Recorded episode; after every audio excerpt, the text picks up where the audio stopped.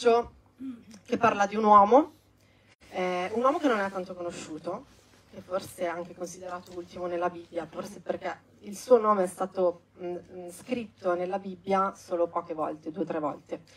Uh, in mezzo a un'altra storia, quindi comunque è difficile far caso. Un conto, sai, Giuseppe è una storia che dura capitoli, lunghissima, ci hanno fatto film, cartoni animati, eccetera. Ne abbiamo parlato tante volte, ma ci sono delle storie nella Bibbia che magari occupano qualche versetto, però sono pazzesche perché in quei versetti ci sono delle storie assurde. E, mm, e, questo è un uomo che ha avuto una storia simile, perché è un uomo che è partito da, da schiavo, essere ultimo. E poi è diventato famoso perché ha fatto qualcosa di pazzesco, che ricordiamo e nominiamo tuttora oggi, dove la presenza di Dio era presente. Nell'Antico Testamento dove era presente la presenza di Dio? Nella, nell'arca del tabernacolo. Questo uomo ha costruito il tabernacolo e non è stato Mosè perché Mosè ha avuto l'idea da parte di Dio, ha avuto la rivelazione da parte di Dio. Ha, ehm, Dio ha parlato a Mosè per dirgli di progettare, iniziare i lavori per fare il tabernacolo, gli ha detto come doveva fare, ma Mosè poi ha detto sì ma signore ma io cioè, già non so parlare, se poi devo mettermi per costruire il tabernacolo come faccio? Ha detto non ti preoccupare, ti darò io un nome, sceglierò io una persona che progetterà e costruirà il tabernacolo. E sapete chi è questa persona? Non so se qualcuno se lo ricorda, chi ha letto il piano, chi sta facendo con noi il piano della Bibbia, l'abbiamo letto, ma probabilmente l'abbiamo letto velocemente. Vi ricordate, qualcuno si ricorda il nome di quest'uomo? È difficile, non me lo ricordavo neanche io. Con la BBBB? Bezzalel. Brava, Bezzalel. Eh?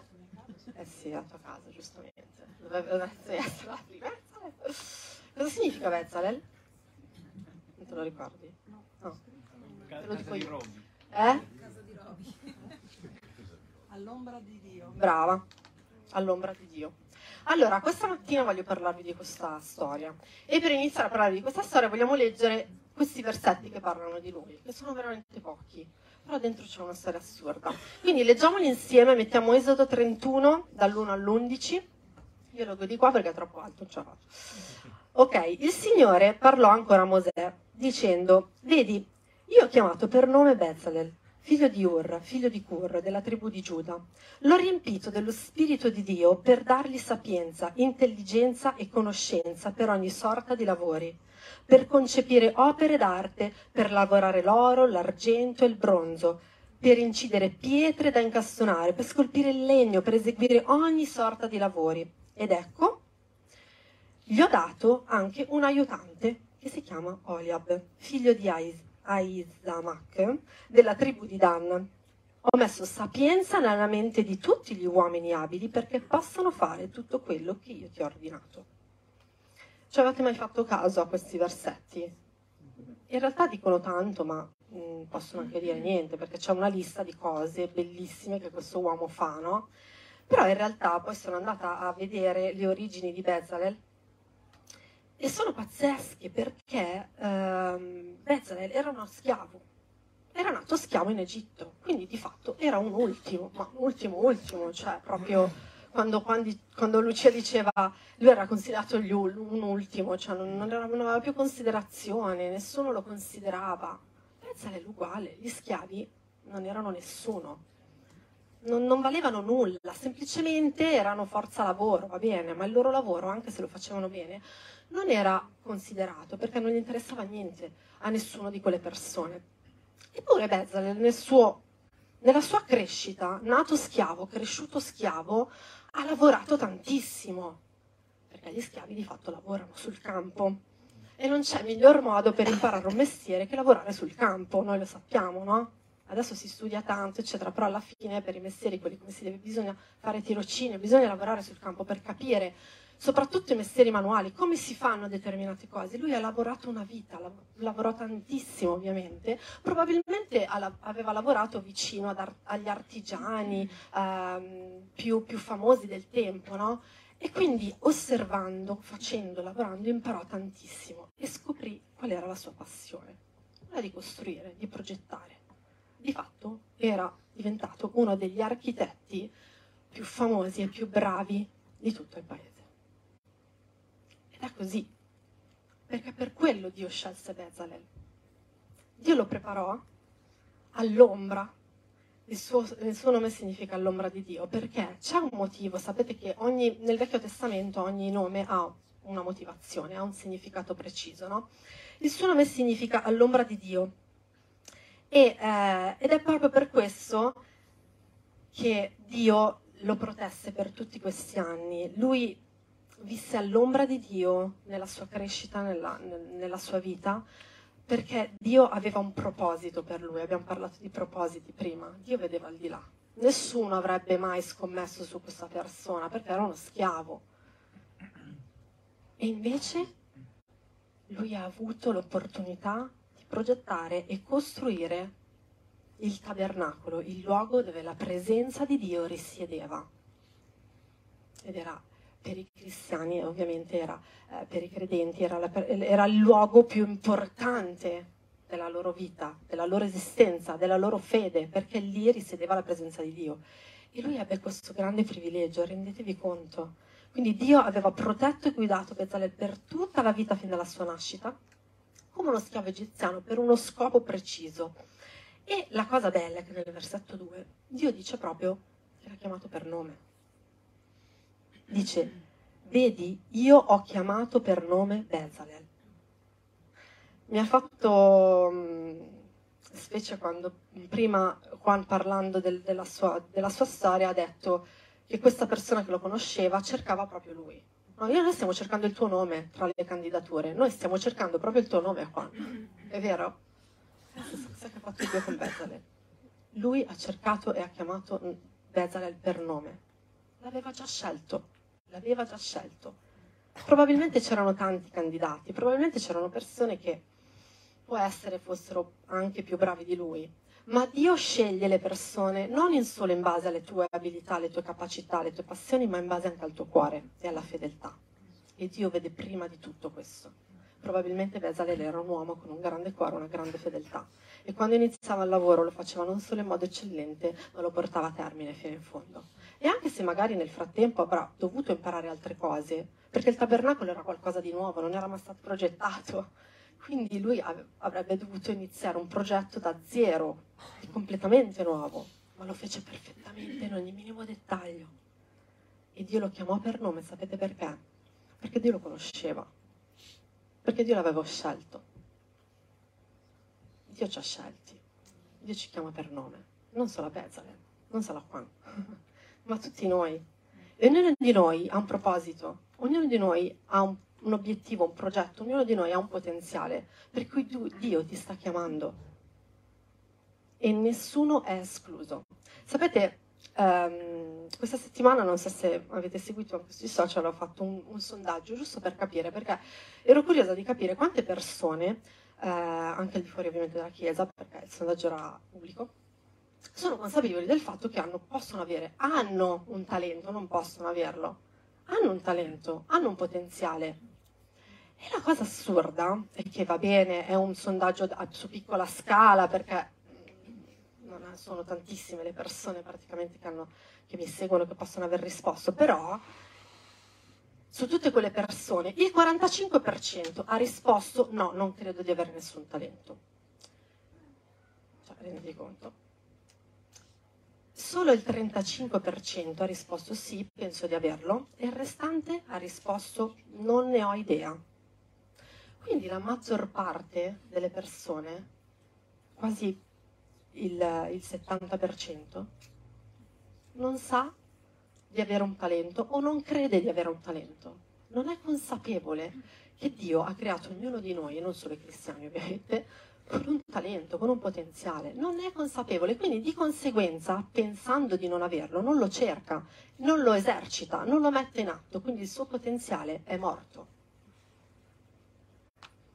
E la cosa meravigliosa è che noi abbiamo un potenziale in più che quello dello Spirito Santo, che quello di Dio, che oltre alle nostre abilità naturali con cui possiamo essere nati, con nostre, i nostri talenti, eh, con cui possiamo essere nati, abbiamo anche la potenza dello Spirito Santo che ci può rendere ancora più eccellenti in quello che possiamo fare.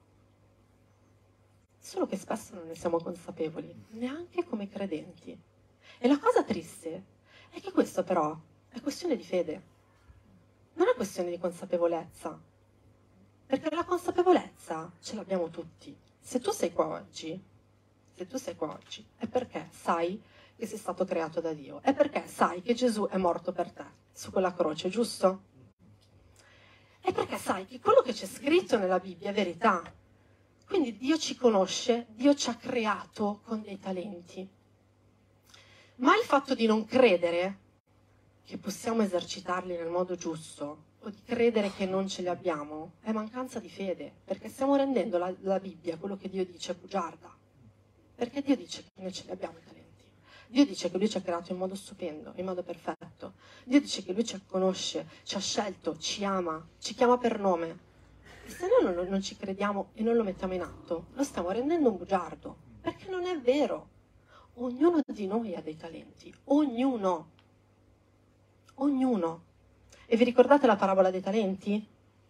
Il padrone che va via e dice ai suoi servi, a te ti do cinque talenti, a te te ne do due, a te te ne do uno. Quando al mio ritorno me li ridate. Quelli che hanno ricevuto più talenti in realtà li hanno fatti fruttare, li hanno investiti, li hanno fatti fruttare li hanno portati il doppio. Chi ne ha ricevuto uno ha avuto paura di, di, metterlo in atto, di esercitarlo, di farlo fruttare, di investirlo, gliene ha riportato uno così come gliel'aveva dato. E il padrone si è arrabbiato giustamente, ma scusa, io sono andato via in tutto questo tempo, potevi fare qualcosa con questo talento, l'hai sotterrato per paura di sbagliare? E me lo riporti così come te l'ho dato. Spesso noi facciamo così con Dio. Ma Dio i talenti ce li ha dati per un motivo, per metterli in atto, per farli fruttare per far sì che possano essere di benedizione a noi, agli altri e a Dio. E se noi non li mettiamo in atto, non li esercitiamo, soprattutto non ci rendiamo conto di quei talenti che abbiamo e non iniziamo a sfruttarli, Dio si arrabbierà molto, come fece quel padrone con quel servitore. Voglio leggere con voi dei versetti che eh, sottolineano proprio questo fatto, no? Um, Geremia 1, 4, 5. Allora la parola dell'Eterno mi fu rivolta dicendo, prima di formarti nel ventre io ti conoscevo. E prima che tu uscissi dal gremo materno, io ti ho santificato e ti ho costituito profeta delle nazioni. Questo lo diceva Geremia, ma questo lo dice tutti noi. Cioè Dio ci ha già creato così. E se ci ha creato così con del potenziale, c'è un motivo non per tenerlo nascosto, non per avere paura di metterlo in atto, perché se poi sbaglio, se poi non sono all'altezza e se poi non è vero che è questo.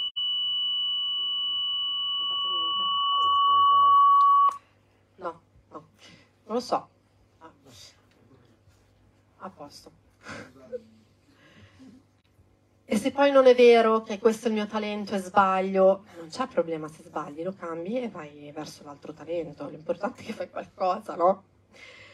E, um, Giovanni 15,16 dice, dice: Voi non avete scelto me, ma io ho scelto voi. Vi ho ordinato affinché andiate pre- o portiate frutto.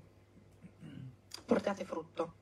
E che il vostro frutto rimanga affinché tutto ciò che chiedete al Padre nel nome mio io ve lo dia. Io vi ho scelto perché voi portiate frutto, non per sotterrare il vostro talento, e perché il vostro frutto possa rimanere e portare benedizioni all'altro questo è importante, dobbiamo partire dalla consapevolezza che ognuno di noi ha un potenziale, ha un talento, ha un dono e deve metterlo in atto. Quindi partiamo da questo. La parola dell'anno è play, ma se noi non partiamo da questo, non riusciremo mai ad ottenere nulla, non riusciremo mai a crescere, la Chiesa non riuscirà mai ad ingranare, ad andare avanti, perché la Chiesa siamo noi insieme non può andare avanti solo perché il pastore, la worship leader, il leader di turno, l'insegnante fa qualcosa. Abbiamo bisogno di ognuno di voi, di ognuno di voi, di ognuno di voi. E ognuno di noi deve mettere play e andare avanti. Poi notiamo un'altra cosa. Uh, nel verso 3 dice, io l'ho riempito dello Spirito di Dio per dargli sapienza, intelligenza e conoscenza per ogni sorta di lavoro una volta che noi ci mettiamo a disposizione per Dio, per i nostri talenti, Dio ci equipaggia. Cioè, lui prima di tutto vuole vedere che noi facciamo un passo verso quel, quel, quel talento. Noi diciamo ok, lo faccio, anche se non so come farò, anche se non sono all'altezza, anche se ho tanto da imparare. Pensate che Juan sia stato sereno, sicuramente era felice, ma deve imparare ancora tutto. Però ha fatto un passo, ha, detto, ha mandato la candidatura, anche se non capisco niente di quel lavoro, e ha iniziato a lavorare anche se deve fare magari mesi di formazione. Ma ha fatto un passo e Dio lo sta equipaggiando, Dio lo equipaggerà. E noi dobbiamo fare così. E non sto parlando solamente del lavoro secolare, anche quello è importante, del lavoro in chiesa, il servizio, o delle nostre relazioni, di quello che facciamo con gli altri, perché questo discorso vale a 360 gradi. Attenzione, non sto parlando solamente di servire in chiesa, di trovare qual è il tuo team, perché grazie a Dio siamo una chiesa che quasi tutti serviamo. E se non servi in qualche team, se non fai qualcosa, questa giornata è la giornata giusta per chiederti in cosa posso essere utile, dove posso far fruttare il mio talento. Ci sono tante aree della chiesa, anche se non abbiamo un locale fisso, tra poco ce l'avremo. E cioè, ci sarà modo, ci sarà modo, quindi chieditelo. Ma sto parlando anche del nostro lavoro secolare, Juan e Lucia sono, ne sono la dimostrazione. Sto parlando anche delle nostre relazioni con gli altri. Perché sapete poi cosa ho fatto? Ho fatto una domanda alle persone, poi non l'ho pubblicata, mm, per chiedere quale pensi sia il tuo talento. È stato bello perché alcune persone non mi hanno risposto. Penso di essere una persona molto empatica, che sa ascoltare le persone. E questo è un talento, va bene, non c'è un lavoro professionale che puoi attivarti, sì, ci sono in realtà, però magari le persone non si mettono, come mia sorella, 53 anni, a, a studiare psicologia, fare... ma va bene, non devi per forza laurearti, aprirti uno studio di psicologia, eccetera. Ma questo è un talento che tu puoi usare con le relazioni, nella tua vita, con i tuoi colleghi, con i tuoi capi, con i tuoi vicini di casa, con la chiesa, eh, per forza, per favore, almeno, ma anche fuori, perché noi siamo chiamati ad essere luce, noi siamo chiamati ad attivare il mondo, siamo chiamati a, a dimostrare l'amore, l'entusiasmo, la gioia, la felicità e dobbiamo farlo anche al di fuori della chiesa. E se tu hai questo talento, fallo, non aspettare di laurearti. Mia sorella ha iniziato a farlo già anni fa ha deciso di specializzarsi, va bene, ma lei di suo ha sempre avuto questo talento e l'ha sempre messo in atto, perché tu possa essere di benedizione agli altri. Ma in primis la cosa bella è che sarai di benedizione a te stesso, perché quando noi scopriamo qual è il nostro potenziale, lo mettiamo in atto, ci sentiamo realizzati. È vero? Ci sentiamo felici perché stiamo facendo qualcosa che ci piace, che ci appassiona ci fa sentire realizzati, ci fa sentire nel posto giusto, al momento giusto, ci fa sentire bene. Quindi ci aiuta ad amarci e poi ad amare gli altri e ad amare Dio come Lui vuole. Quindi Dio ci equipaggia, non abbiate paura.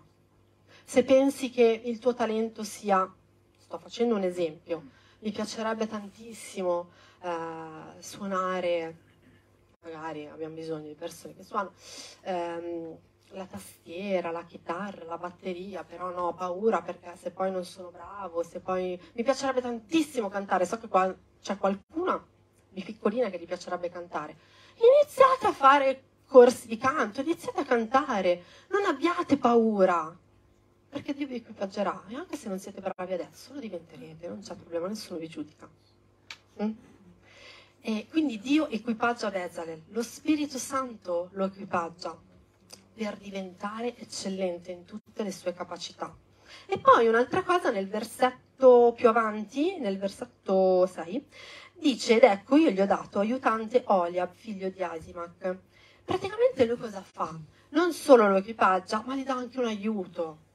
E questo è bellissimo, perché questa è la Chiesa. Cioè Dio non ti dice io ti do questo potenziale, fai tutto tu perché?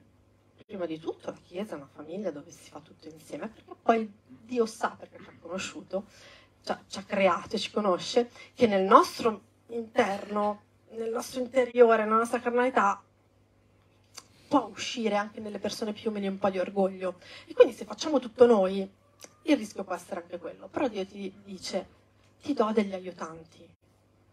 Anche perché dopo un po' non vuole che andiamo in burnout, dice, ti aiuto gli manda Oliab, che è, era il suo aiutante, no? Era stato designato come assistente sovrintendente e il suo nome significa tenda del padre.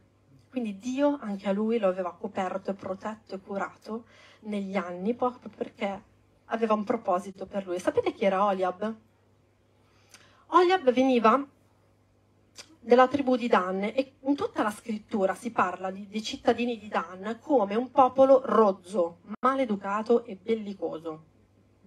Quindi anche lui non era proprio visto bene, assolutamente. Praticamente veniva un po' dai quei mm, bassi fondi della società, mamma mia signore, magari quando l'hanno visto, ma signore, ma proprio lui per il tabernacolo una cosa così meravigliosa dovevi scegliere proprio questo rozzone eh, cioè, per favore.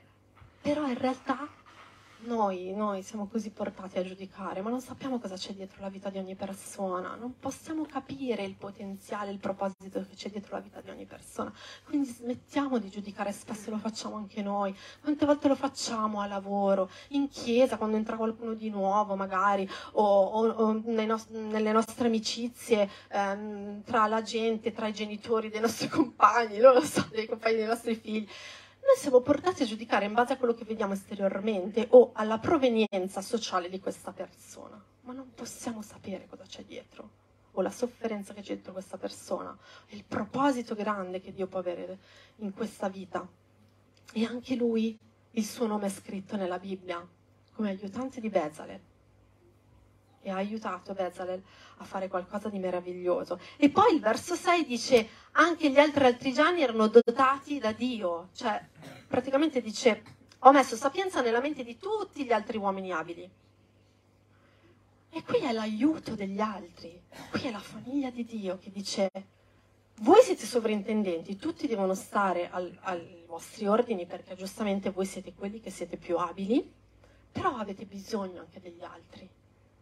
E Dio equipaggia ognuno di noi come Chiesa, come popolo di Dio, per fare delle cose straordinarie. Ma ognuno di noi ci deve credere, ognuno di noi deve essere consapevole e ognuno di noi deve essere fedele in quello che Dio vi chiama a fare. E voglio farvi vedere delle foto, perché eh, voglio farvi capire che questa cosa eh, può succedere mh, nella vita di tutti i giorni, anche nelle persone non credenti ovviamente, ma che c'è un proposito di Dio eh, per la benedizione di altri e per la benedizione di loro stessi. E, però noi, al, al, oltre a questo, abbiamo lo Spirito Santo che ci può equipaggiare, quindi abbiamo una marcia in più rispetto a queste persone rispetto a queste persone. E quindi adesso ve le faccio vedere, vediamo se voi eh, le riconoscete. Vai con la prima foto, Andre. Chi è? Oprah. Oprah. Chi è che non la conosce? E i piccoli non la conosco. allora, Oprah è una eh, delle conduttrici, autrici, attrici televisive, scrittrici, imprenditrici statunitense più famose dell'America è famosissimo. Ha fatto un sacco di cose, non... film, un sacco di cose. E um, cosa è successo? Adesso me lo dice anche a me, Maurizio.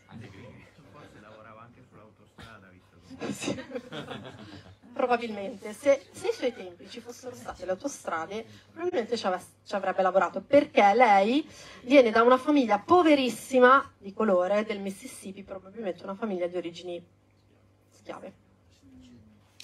E ha deciso di farsi da sola. Lei in realtà si è fatta da sola. Lei non aveva nessun potenziale per, per, gli altri perché era una di colore. Il razzismo sappiamo cos'è negli Stati Uniti e, e derivava da una famiglia schiava e in realtà poi si è tirata sulle maniche da um, autostrada e si è fatta da sola, ha iniziato con un programma radiofonico e piano piano è diventata sempre più brava e ha messo in atto il suo potenziale. Un'altra persona, vai. Eh, Walt Disney. Sapete chi è Walt Disney? Walt Disney è una persona oltre che ai film, cioè, cioè prende il nome dalla persona che è lui. E, um, Walt Disney durante l'adolescenza ha dovuto consegnare giornali insieme al fratello maggiore nel freddo Kansas invernale per contribuire alla spesa della famiglia perché erano poverissimi. Cioè, lui piccolino, col fratello, andava in giro a consegnare giornali nel gelo. Non avevano neanche soldi per mangiare. Poi, piano piano, è iniziato anche lui a farsi da solo. La cosa assurda è che è stato licenziato dal giornale Kansas City Star per mancanza di immaginazione e scarsa creatività. Non so se avete visto il film Tom Hanks, è bellissimo, guardatelo perché parla della sua storia. E le persone non credevano in lui perché probabilmente era un ultimo della società, ha iniziato a lavorare, ma dicevano non hai immaginazione, non hai creatività, e meno male. Lui non ha creduto a queste parole, ha continuato ad andare avanti e ha creato un impero. Un altro, vai. Come si chiama lei? Bravo. Io non lo sapevo perché io per Harry Potter proprio... Sì. Lei è la scrittrice e la madre del mago preferito al mondo, quindi Harry Potter. E, um, ha giusto un patrimonio di un miliardo di dollari, è poveretta adesso. No, in realtà lo era perché era una donna divorziata, disoccupata, con una figlia a carico da mantenere e um, sopravviveva solo grazie agli assegni di disoccupazione. Non aveva soldi. Un giorno non si fa scoraggiare da tutto questo, entra in un caffè e mentre beve il suo caffè inizia a scrivere una delle prime frasi di Harry Potter in un tovagliolo del caffè. E da lì dice, vabbè dai, quasi quasi provo a fare questo libro. Scrive il primo Harry Potter e diventa la scrittrice probabilmente più famosa al mondo. Ha avuto coraggio, non si è fermata davanti a niente. E l'ultimo? Non so se questo lo conoscete. Vabbè, la... Eh, Starbucks. Si chiama Howard Schultz. È nato e vissuto in un complesso popolare lungo la ferrovia, quindi anche lui case popolari. Poverissimo. Riesce a guadagnarsi una borsa di studio grazie ai meriti sportivi, quindi comunque era abile, era bravo. E la sua vita si alterna tra corsi universitari e diversi lavori, tra cui anche quello del barista, perché doveva pagarsi gli studi e nell'87 prende in mano la gestione di Starbucks e la fa decollare. Contava appena 60 negozi e ad oggi la catena è presente in 74 paesi e 6 continenti. È ricchissimo. Ha creato anche lui un impero. Cioè, tutti questi personaggi, grazie, puoi toglierlo perché questo dietro di me mi fa un po'.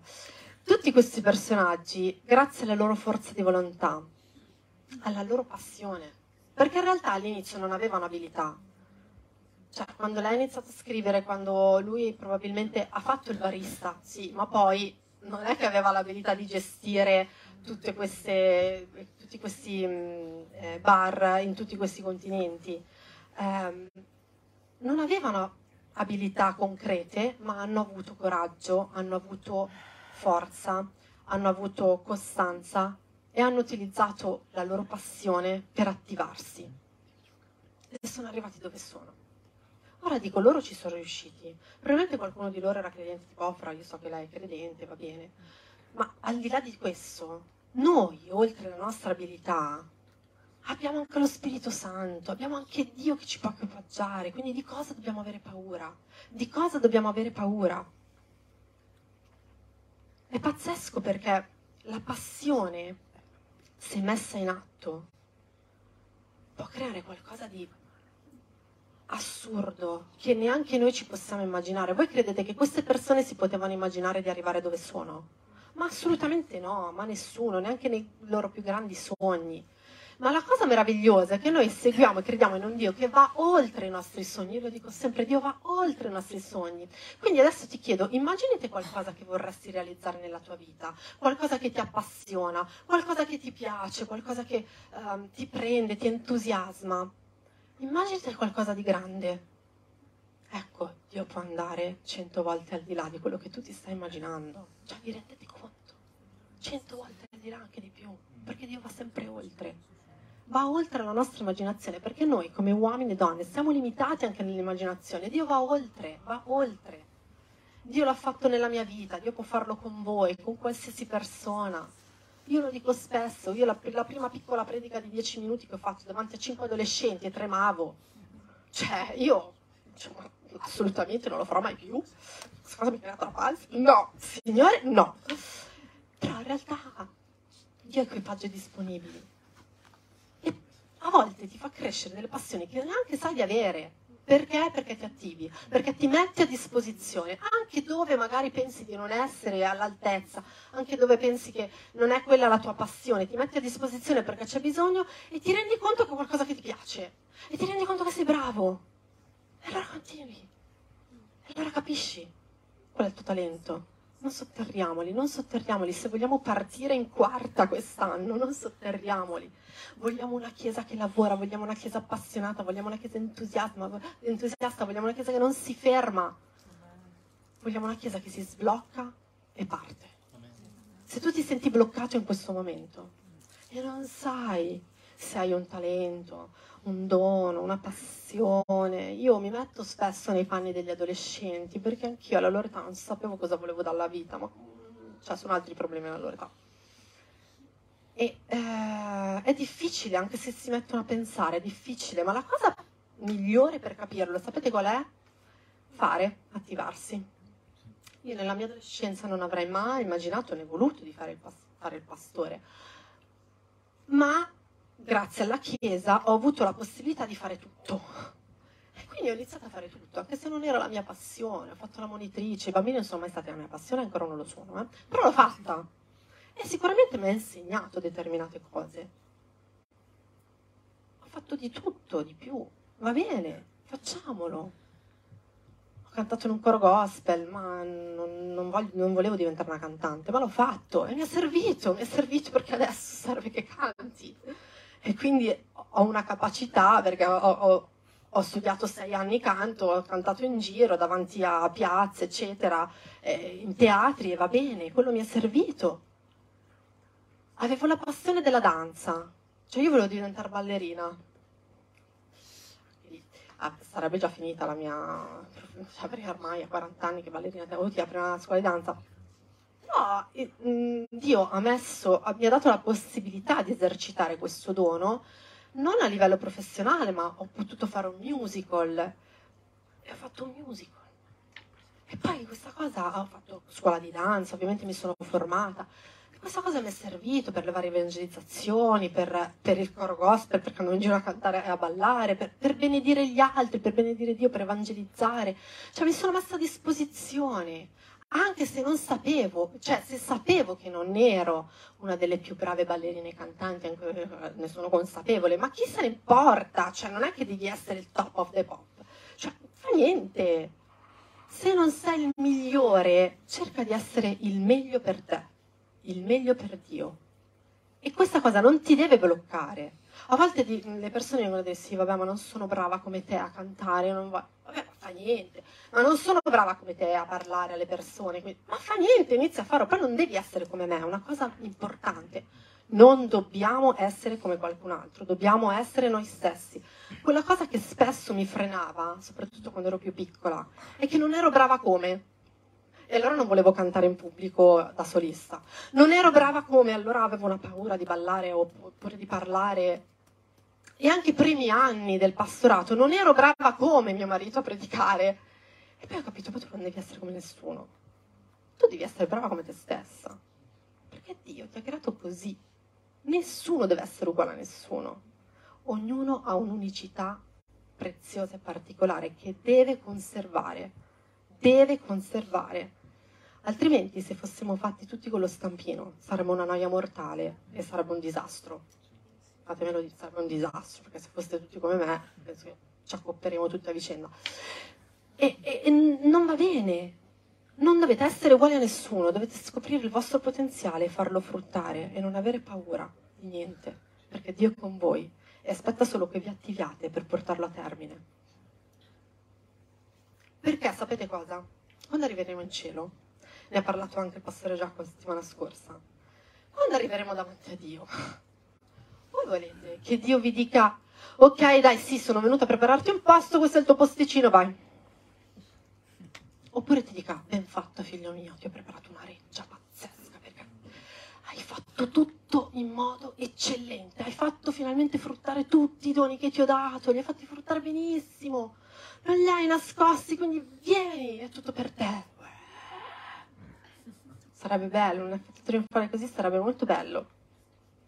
E la parabola dei talenti di cui ho parlato prima, che la trovate in Matteo 25, in realtà ha, duplice, eh, ha un duplice significato, perché mentre Gesù è andato a prepararci un posto nel cielo, lui ci fa comprendere che Gesù è il padrone, no? Di questa parabola, e noi siamo i servitori, con questi talenti in mano. Che cosa ne vuoi fare di questi talenti? Lo vuoi sotterrare o li vuoi far fruttare? E noi dobbiamo, prima di tutto, fare qualcosa quindi lavorare fedelmente e diligentemente perché questi talenti vengano investiti nelle nostre vite, nelle vite degli altri e vengano messi in atto e siano di benedizione perché possiamo farli fruttare e poi dobbiamo sapere qualcosa e questa è la cosa più importante che ci può attivare. Il nostro lavoro sarà grandemente ricompensato o severamente giudicato. Perché è vero che noi abbiamo la salvezza, ma come ci vogliamo arrivare su? Come vogliamo presentarci al cospetto di Dio? Il padrone si è arrabbiato, non l'ha ucciso, eh. ha preservato la sua vita. Noi siamo salvati, saremo salvati, a meno che non, non rinneghiamo Dio, ovviamente, quello è sottinteso. Ma possiamo fare una vita da cristiani, venendo la domenica in chiesa, sedendoci, dormendo, qualcuno dorme, dorme, dorme, dorme, da... no, ok, Dor- vi chiamo per nome anch'io, eh. dormendo, stando svegli, va bene, abbiamo Dio nel cuore, però poi torniamo a casa, facciamo la nostra vita, non parliamo a Dio di nessuno, ma sì, sì, cioè, talento, non serviamo la Chiesa perché non abbiamo nessun talento, facciamo quello che vogliamo, eh? facciamo una vita religiosa. Amiamo Dio, sì. Ma quando arriveremo al suo cospetto, cosa ci dirà? E io questo vi voglio chiedere questa mattina. Se siete qua è perché amate Dio. Spero che ognuno di voi possa aver preso la decisione di seguire Gesù. Perché seguire Gesù ti fa cambiare la prospettiva della vita. E perché non solo perché devi essere salvato, ma perché seguire Gesù ti fa essere amato, ti fa essere felice, ti fa avere una vita piena, ma ti fa avere una vita piena perché ti dà la possibilità di esercitare i tuoi talenti, il tuo potenziale. E come ho detto prima, quando tu riesci a farlo, ti senti pieno, ti senti vivo, ti senti realizzato. Questa vita non ha senso di essere vissuta se non viviamo questo. E possiamo viverlo con la potenza dello Spirito Santo, che amplifica i nostri doni, i nostri talenti, in una maniera pazzesca possiamo vivere vedendo i nostri sogni realizzati cento volte più grandi di come pensiamo. È vero, un giorno comunque andremo da Dio, ma come ci vogliamo arrivare? Con Dio che ci giudica perché Lui è l'unico che può giudicare, non noi, eh? Non facciamo questo errore, non giudichiamo nessuno. Cerchiamo di guardare noi stessi, di capire come Dio ci giudica. Oppure con un effetto trionfante posto meraviglioso che Dio ci ha preparato, perché abbiamo fatto fruttare i suoi doni. Sapete, noi saremo giudicati in base alla nostra fedeltà e non in base al numero di doni o all'entità del lavoro che ci viene assegnato, perché spesso le persone pensano, eh, lei è pastore, worship leader, il leader, eh, grazie, chissà che... No! Fa... Ci sono persone qua che fanno tante cose ci sono persone che ne fanno una, ma Dio guarda la fedeltà. Tu puoi fare tante cose, ma le puoi fare male e con malavoglia. E non conta niente, puoi anche non farle. Dio dice, guarda, magari smettila di farle, riposati un attimo, così trovi quello che ti piace e lo fai bene. Perché se devi servirmi, ma devi farlo in questo modo, preferisco che tu non lo faccia. Ma c'è magari una persona che fa una piccola cosa, magari che non viene neanche vista, ma la fa con passione, con fedeltà, è sempre presente, sempre puntuale, cioè sempre è, è, è proattiva, è reattiva, è entusiasta. Non importa il ruolo, l'ambito o il numero di cose che fai, importa come le fai, importa il cuore che ci metti, importa la fedeltà che tu dimostri a Dio, a te stesso e agli altri nel fare quello che fai. è di quello che Dio ti rende conto, ti chiede conto.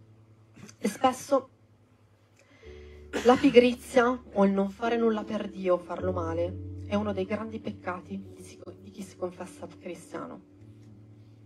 Sapete? È un peccato, perché la pigrizia è un peccato.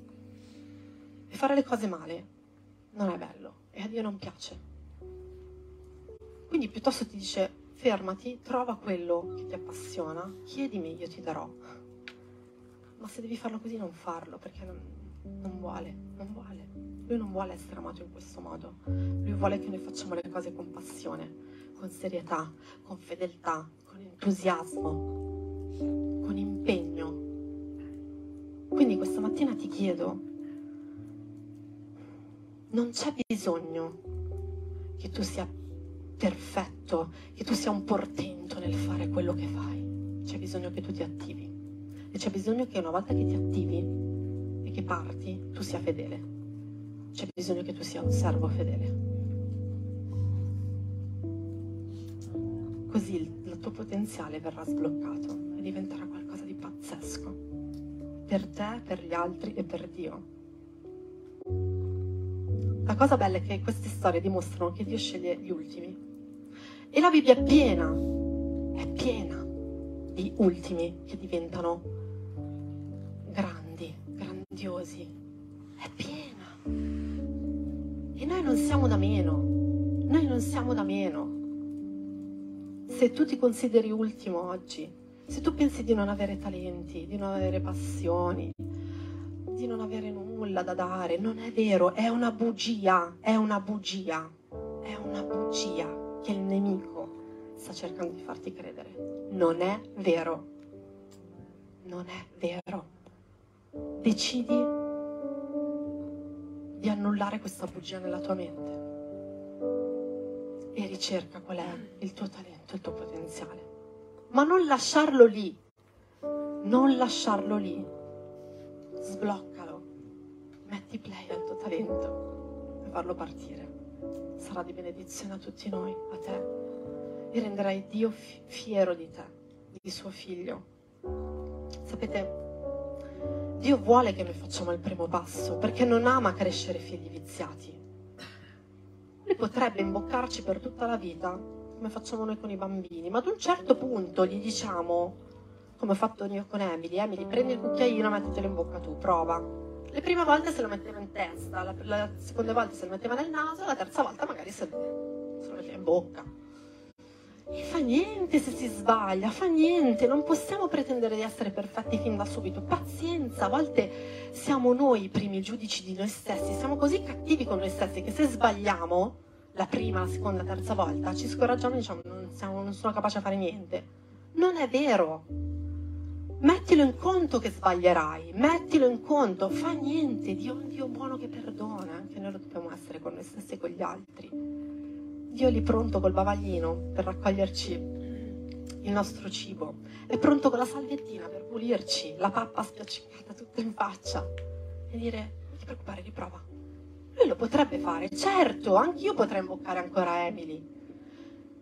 Potrei imboccare ancora Noah, certo che posso farlo, ma non lo faccio perché non voglio figli viziati che non sappiano fare nulla.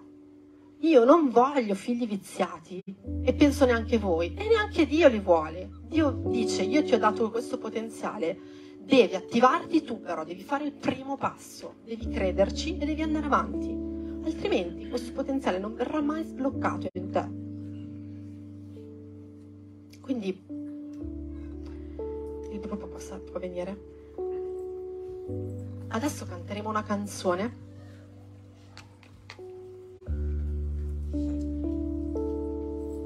e vi chiedo di pensare alle parole di questa canzone. È una canzone che abbiamo già cantato, è una canzone che, dove Dio ci parla.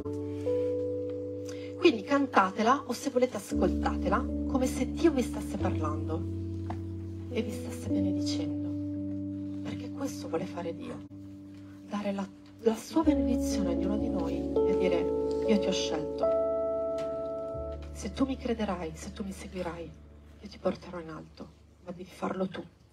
Devi fare tu il primo passo, altrimenti No, non ce la farai. Non te lo permetterò perché devi imparare sulle tue gambe. Dobbiamo imparare a volte non solo ad avere coraggio, ma a smetterla di piagnucolare e di lamentarci. Io non so fare questo, io non sono brava, io non so. No, basta, basta. Dio non vuole che ci flagelliamo in questo modo. Io non sono abbastanza, io non sono brava come, io non sono bravo come quello lì, io non ho le stesse capacità. Tu sei tu. Dio ti ama e ti ha creato così come sei, perché Lui vuole che tu sia così come sei. E a volte ci lamentiamo perché alcune cose ci sembrano così impossibili, perché le risposte alle nostre preghiere non arrivano, ma perché siamo noi che non ci stiamo attivando. Non è Dio che non vuole, Dio è un Padre buono che vuole sempre. Quindi adesso vi chiedo di alzarvi, ci prenderemo questo momento cui canteremo questa canzone. Per prima cosa vi chiedo di farvi questa domanda magari alcuni di voi, la maggior parte di voi lo sanno, ma chi non lo sa, chi ha dei dubbi, chi non pensa di avere nulla, fatevi questa domanda, qual è il mio talento? Qual è il mio dono? Che non deve essere per forza un, un talento pratico. Qua ci sono tante persone che hanno un sacco di talenti, che pullulano di, di talenti, vero Gabri? Ma non dovete essere co- come lui,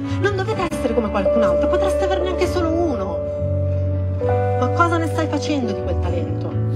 E potrebbe essere un talento relazionale, un talento caratteriale, non per forza un talento materiale o produttivo.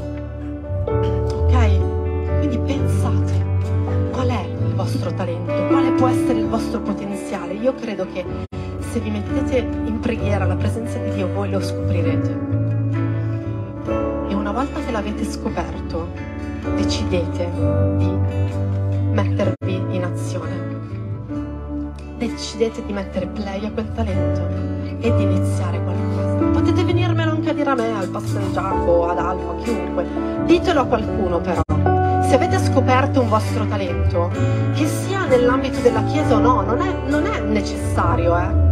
Se avete scoperto qualche vostro talento questa mattina, ditelo a qualcuno qualcuno lo possa conoscere possa pregare per voi, affinché non siate soli, perché Dio a Bezale l'ha dato Olia e ha dato agli altri operai, non l'ha lasciato solo, non rimanere solo col tuo talento, perché questa potrebbe essere una tentazione per tornare a sotterrarlo. No, dillo a qualcuno che ti possa incoraggiare, che possa pregare per te, che possa aiutarti a metterlo in atto e a farlo fruttare, perché noi figli di Dio siamo chiamati a questo, a portare luce in questo mondo tramite questo. Amen. Ora godiamoci questa lode, godiamoci queste parole che Dio dice